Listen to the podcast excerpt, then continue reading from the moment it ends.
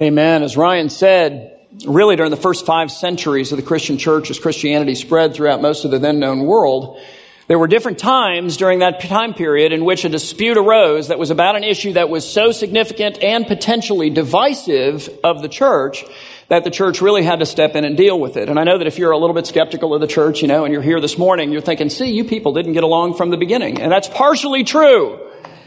But it's not necessarily the case here. What happened here is very easily understandable and frankly good. And here's why. Because, I mean, if you think about it for a minute, just historically, okay, the New Testament, we call it the New Testament today, don't we? Still. The New Testament in their day was actually new. It's not new now. It's new relative to the old, but it wasn't actually new then. And so they didn't have the creeds we have. They didn't have statements or confessions of faith the way that we do. They didn't have highly developed and highly sophisticated theological doctrines and understandings, all of which we benefit from. Praise God. That is an awesome advantage to us. Guess who gave us that advantage? Those people. Those people. And it was largely built, oftentimes, out of dispute or debate. And so this is the way it would work historically. Some really charismatic, brilliant teacher would rise up within the context of the worldwide church and create a great following because he was brilliant and charismatic.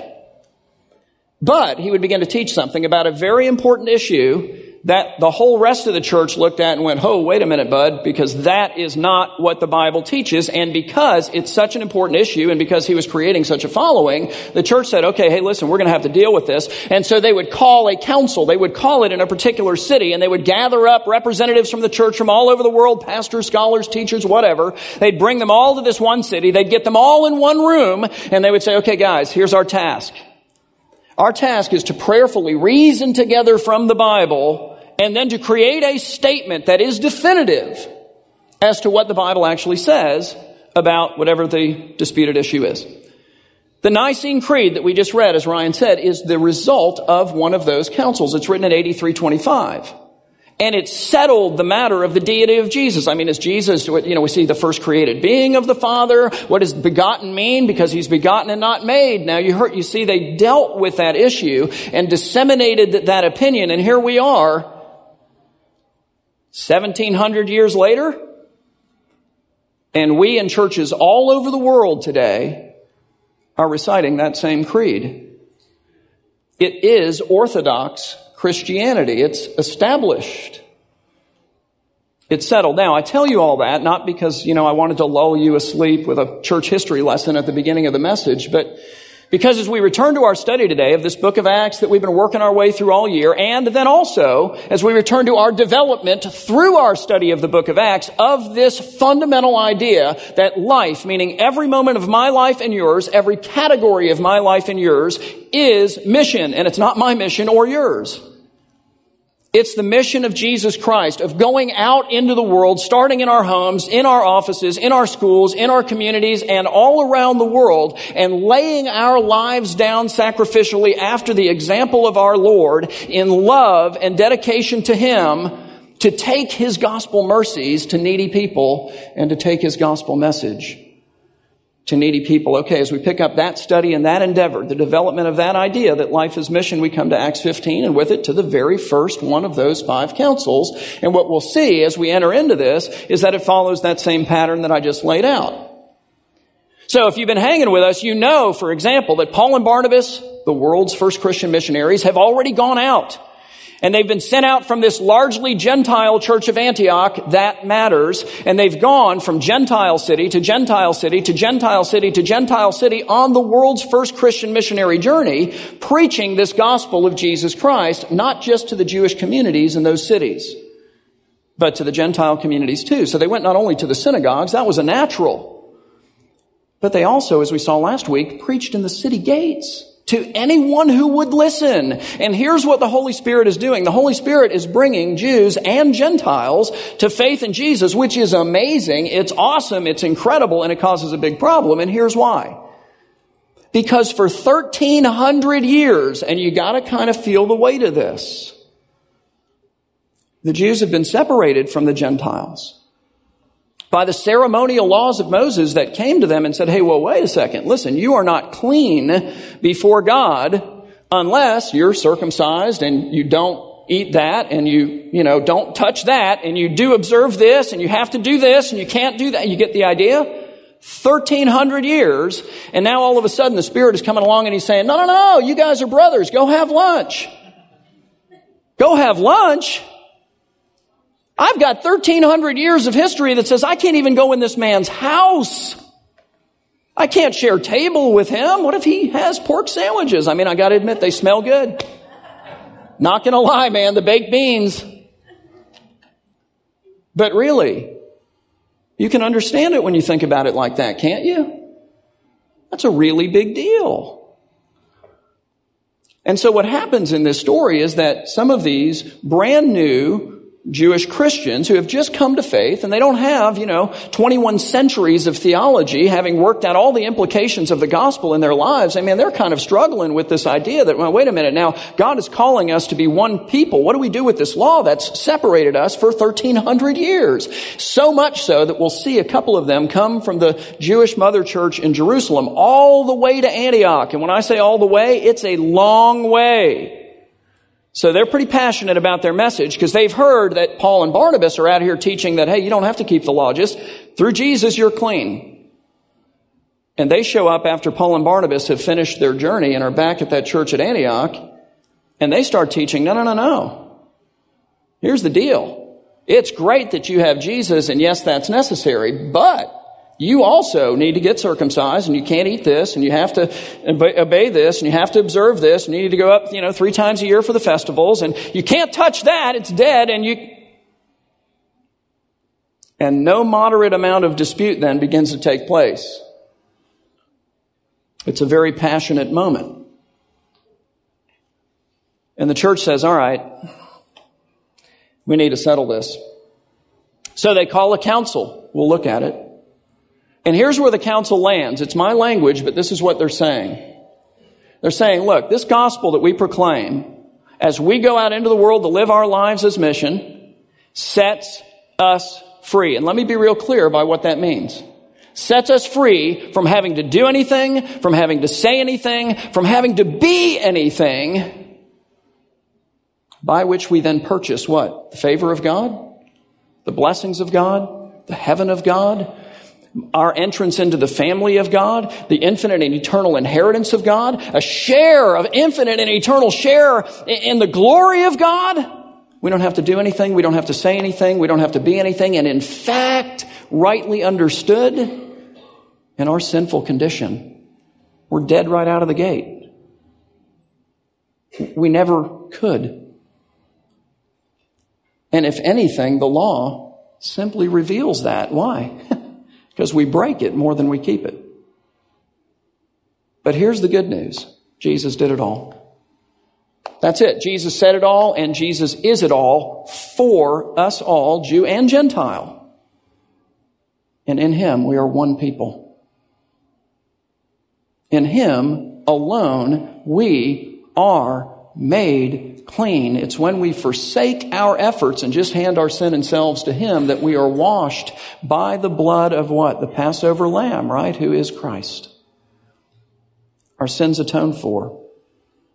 And we're brought into the family of God. So, the bottom line of this council is that, alright, the gospel that we proclaim as we go out into this world makes us free, guys. It sets us free. But here's what it doesn't set us free to do it doesn't set us free to then live for ourselves.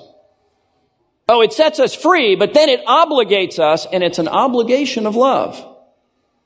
It provides to us a duty, but it's a duty of delight. Look, here's the deal. If you come to faith in Jesus, you're supposed to then live for Jesus. And that's a real obligation. Why? Because by living for Jesus, we're going to gain God's favor and His blessing and His heaven and His glory. And it. no, no, no, no. Jesus did that. That's the gospel. You're to live for Christ because you grow to love Him. And it's the natural outworking of a heart full of love for the one who has set you free. And just to be clear too, what does it mean to live like you love Jesus? Because Jesus answers the question. He says, if you love me, you're going to keep my commandments. It's fascinating, isn't it? Now, are you going to keep them perfectly? Be honest. Not even close. And there's grace to cover that. There's blood to cover that. He died to cover that. But let me tell you what you are going to do. It's going to bug you when you don't. For the sake of the one who died for you. For the sake of the one you love. Are you going to start keeping them all right out of the gate? No, probably not. But as you grow in love for Him, will you not then also grow in obedience to Him? And do you then keep them in your strength? Whew. Definite no. You come to faith by the power of the Spirit. He draws you to Jesus. And then by the Spirit, you then learn to live for Jesus. But the bottom line is that the gospel that we proclaim as we go out into the world to live our lives as mission sets us free and then it obligates us to live for the one who has set us free. We pick up our study today in Acts 15, beginning in verse 1, where Luke, the author of this great book, says this. He says, But some men came down from the primarily Jewish mother church in Jerusalem, which is located in Judea, and they were teaching the brothers at this mostly Gentile church in Antioch that, and here it is, unless you are circumcised according to the custom of Moses, you cannot be saved. Okay? But, but then we read, and after Paul and Barnabas had no small dissension and debate with them over this very important issue that threatened to take the Christian church at its infancy and divide it into two groups of people, Jew and Gentile. After that occurred, well, then what happened? Paul and Barnabas and some of the others were appointed to go up to Jerusalem to the apostles and the elders at the mother church about this really big question. And then in verse 4, we see that when they came to Jerusalem, they were welcomed by the church and the apostles and the elders, and that Paul and Barnabas then declared to them all all that God had done with them amongst the Gentiles, but some Jewish believers who belonged to the party of the Pharisees, which was a party, as we see all through the New Testament, that was very zealous about the traditions and about the law. But who in this case had also converted to Christianity. And you know, let's give these guys some grace, man. They're trying to work it out.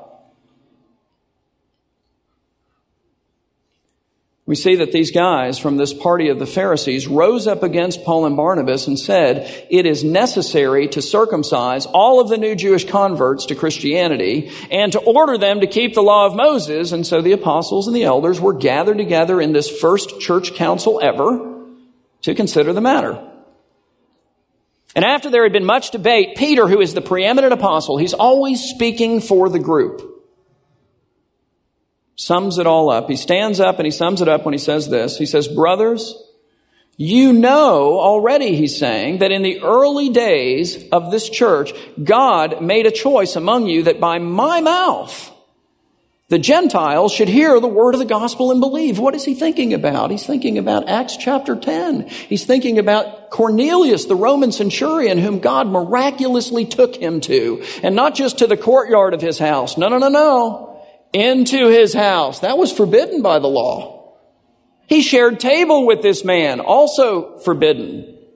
He preached the gospel to this man, to his family, to all of his friends, and guess what happened? Not only did they come to faith in Christ, but as Peter's going to remind us here in a second, the Holy Spirit came upon them in a miraculous way. Signs and wonders, exactly the way that he had come upon these same apostles in Acts chapter 2. And he's calling them to remember this. You know that in the early days, God made a choice among you that by my mouth the Gentiles should hear the word of the gospel and believe. And God, who knows the heart, bore witness to the genuine conversion of those Gentile people. How? By giving them the Holy Spirit, just as he did to us in Acts chapter 2 on the day of Pentecost. And in that act, God made no distinction between us and them having cleansed their hearts, how? By faith in Jesus who did what? Who did it all. Who said what? Well, he said it all. Who is what? He is it all for all who come to him and humbly recognize that they are not. He says, look, he cleansed their hearts by faith in Christ. And so now, therefore, Peter says, here's my conclusion. Why are you putting God to the test by ignoring what he has already shown to us? And by placing a yoke, this yoke of the law, which is a heavy burden on the neck of these Gentile disciples that neither, now a little moment of transparency, he says, that neither our Jewish fathers nor we as Jews have ourselves been able to bear for the last 1300 years. It's too heavy even for us. But instead we believe that we Jews will be saved. How? Through the grace of the Lord Jesus, just as these Gentiles will be saved. Guys, what is Peter saying? He's saying, look, the gospel that we preach is a gospel that sets us free. And not just from sin, but from so much more. I think oftentimes we look at the gospel and we go, okay, I came to faith in Jesus. I'm free from my sin and, and I'm free from the wrath of God and Yahoo, and it is a big deal. I mean, you know, that's a, that is a woohoo moment, moment, but, but it's more than that. As you begin to work out the implications of this in your life and who you are in Christ, you realize, okay, wait a minute, this also frees me from the burden of having to try to impress, well, basically anyone. Why? Because based on the perfect performance of Jesus on your behalf, guess who's impressed with you? And not moderately. Not like a little bit, like you've made his radar. Oh, I think I read, yeah, the name looks, that sounds familiar. No, no, no, no. With the whole of his being, with all of his passion, he rejoices over you with singing. He dances over you. Who is that? The God of the universe is impressed with you because of Christ. So, like, who else are you worried about? It's very relieving. It relieves us from the burden of having to impress our parents. And I'll be honest with you. I mean, some of us have had parents that, let's just call it, they're never going to be impressed. Never. And they use it to manipulate us. To impress your husband or your wife. Maybe that's a difficult task to impress your boss or your coworkers or your brother or your sister or your friends or your classmates or your teachers. There's all this pressure. I just, I want to impress. I, it relieves you from that. And here's what it frees you to do. See, it relieves you from that, then it frees you to Frankly, it frees you to forgive those people who have made it so abundantly and even at times cruelly clear to you that they will never be impressed by you. It frees you to forgive them and even to be gracious toward them, even to love them based not out of what you're getting from them, but what from you have in Christ. Now that's freedom. I'll tell you what else it frees us from the burden to achieve. That is a big deal for 21st century Americans, particularly men. It's a big deal because we race around in our lives trying to create an identity for ourselves or trying to establish for ourselves our own self-worth and importance and trying to gain for ourselves some measure of security in this very fragile world and we rush around and it drives our life. It's frankly what we worship. And so what we want to be able to do is get to the point where we go, look at all that I have. Look at all that I've accumulated. Look at all that I've done. Look at the great respect that I have in this tiny little sliver of humanity, but nevertheless, look at all that I've acquired. Aren't I important? Aren't I significant? Aren't I valuable? Aren't I secure? Do you know what the answers of those things are? Apart from Jesus, in the final analysis, no, no, no, and no. No. But think about it this way for a minute. In Christ, Almighty God sacrificed the life, the infinitely valuable life of his infinitely valuable son to reach down and to pull you out of the morass of humanity and out of the morass of your sin and mine, of our foolishness to wash us clean from a stain that we cannot make ourselves clean from, to bring us into his family that forever we are his, and to share with us everything that is his. I'm thinking maybe we're kind of valuable. I'm thinking we're eternally significant. And that indeed is our identity. See, we're free from the burden to achieve, but then what are we free to? Well, lots of things, but one is we're free to quit trying to create our own identity, our own self-worth, and our own security by running the rat race of life. We're free to step off the treadmill if that's why we're on the treadmill. And 99 times out of 100 it is. And we're free to be generous. We're free to give away our time. We're free to give away our talents. We're free to give away our dollars. And why are we free to do that? Because we're free from thinking that it's in the collection of those things, okay, that we're made important, that we're made significant, that we find our value and our security when actually we don't. It frees us as well from the burden of our past failures. You know, from the things that, like, if I threw them up on the screen, you'd go, oh, good grief, and crawl under the chair and out to the back, right? We all have them.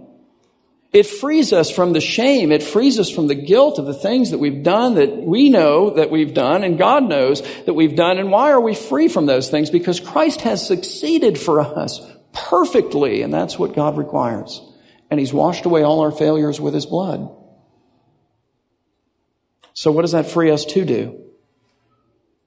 It frees us to share our failures with other people. It frees us to become sensitive to what the Spirit wants to do with our really crummy story. Or maybe it's a glorious story. It is actually if it ends with Jesus and He redeems it.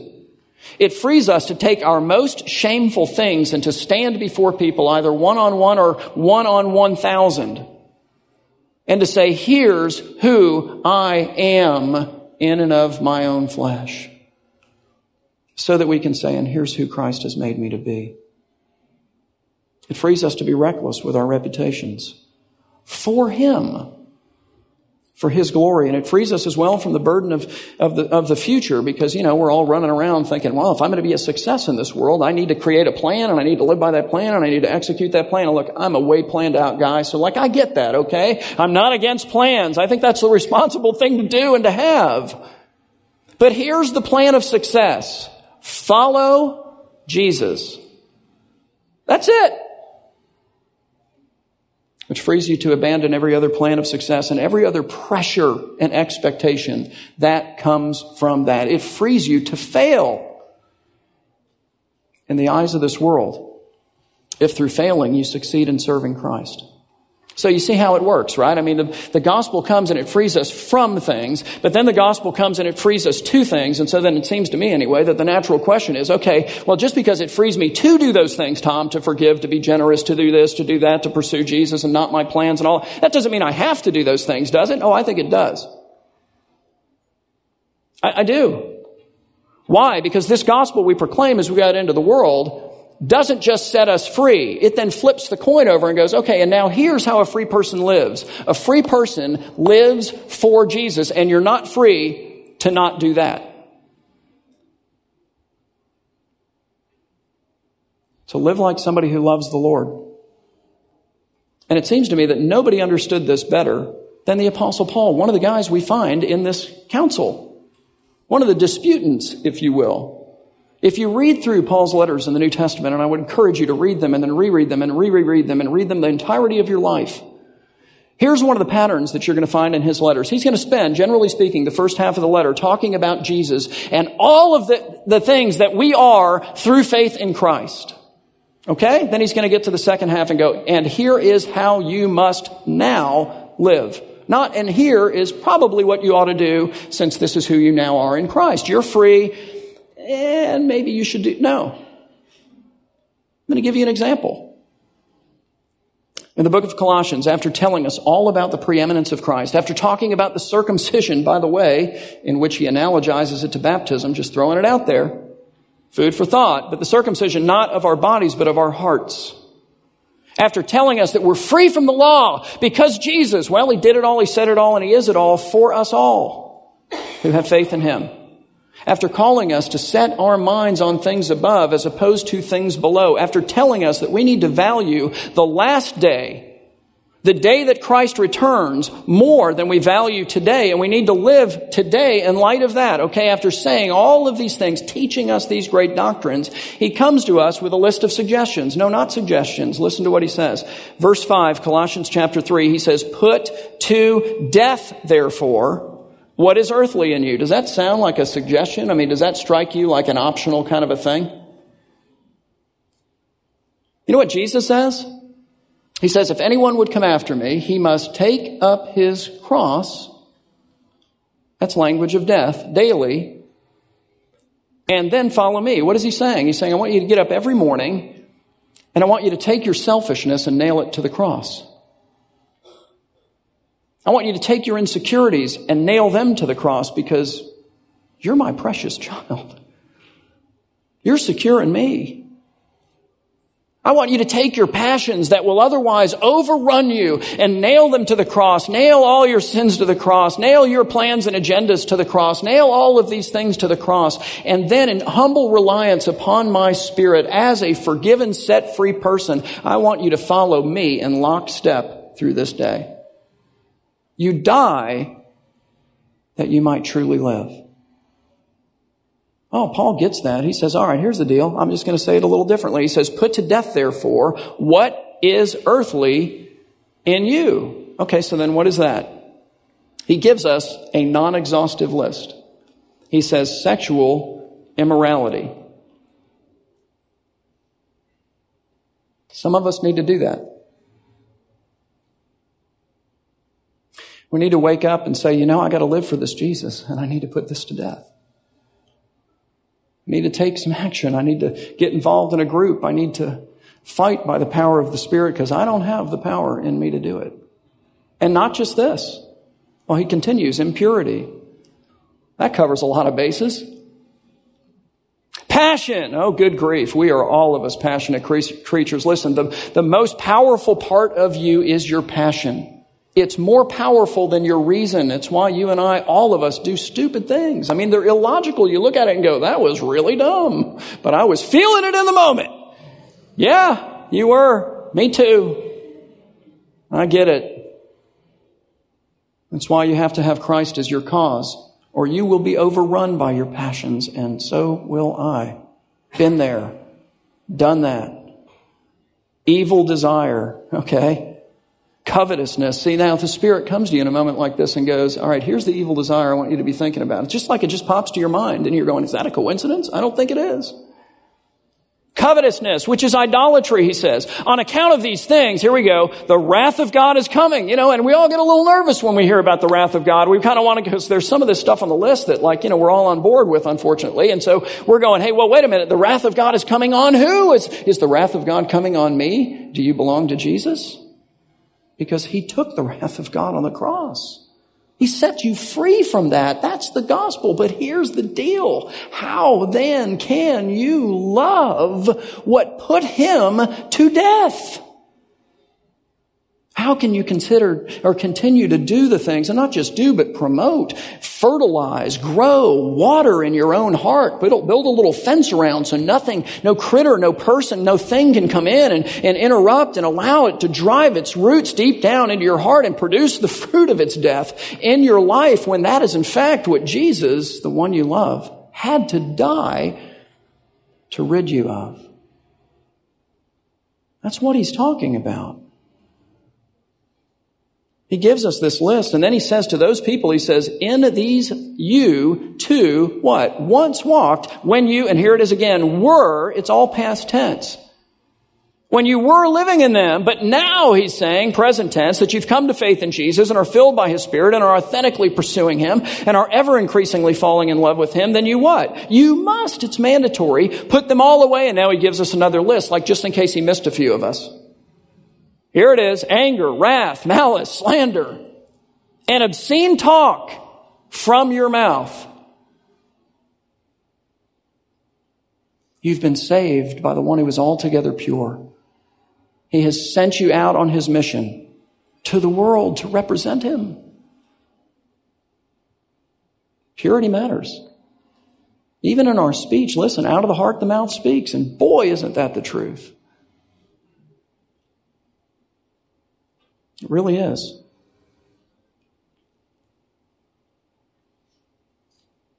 He says, Do not lie to one another. Why? Because you belong to the one who is himself truth.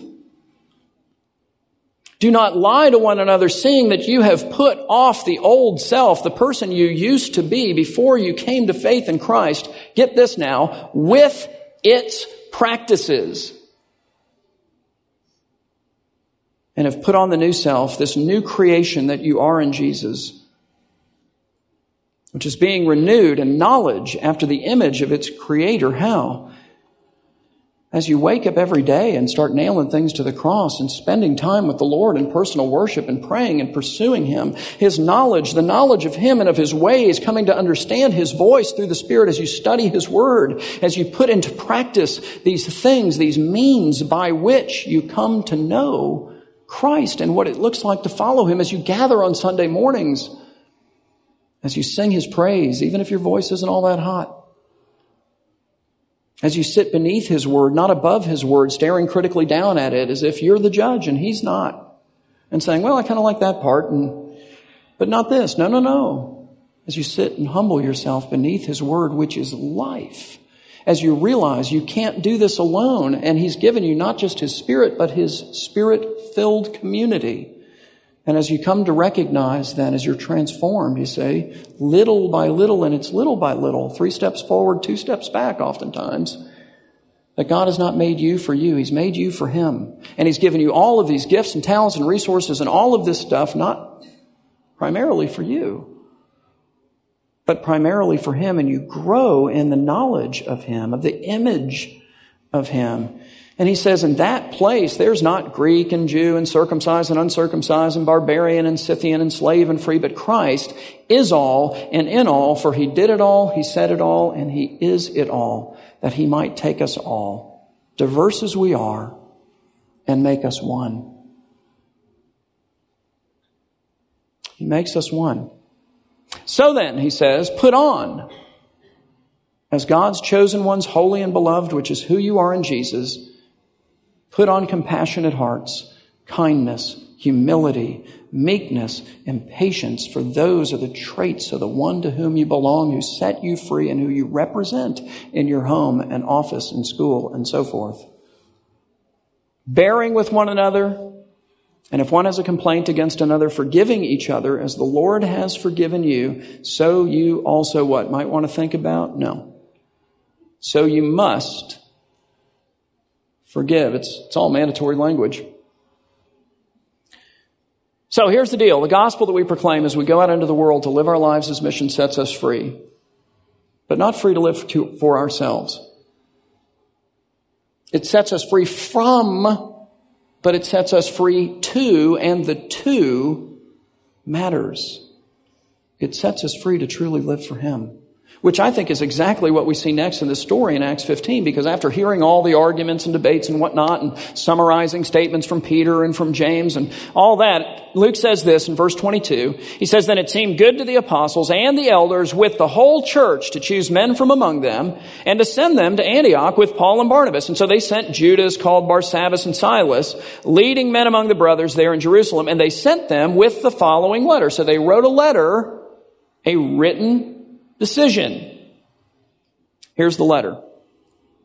They said, the brothers, both the apostles and the elders, to the brothers who are of the Gentiles in Antioch and Syria and Cilicia and anywhere else Paul and Barnabas have gone, greetings, since we have heard that some persons have gone out from us and troubled you with words, unsettling your minds, although we gave them no instructions to do that. They were not authorized by us to carry that message.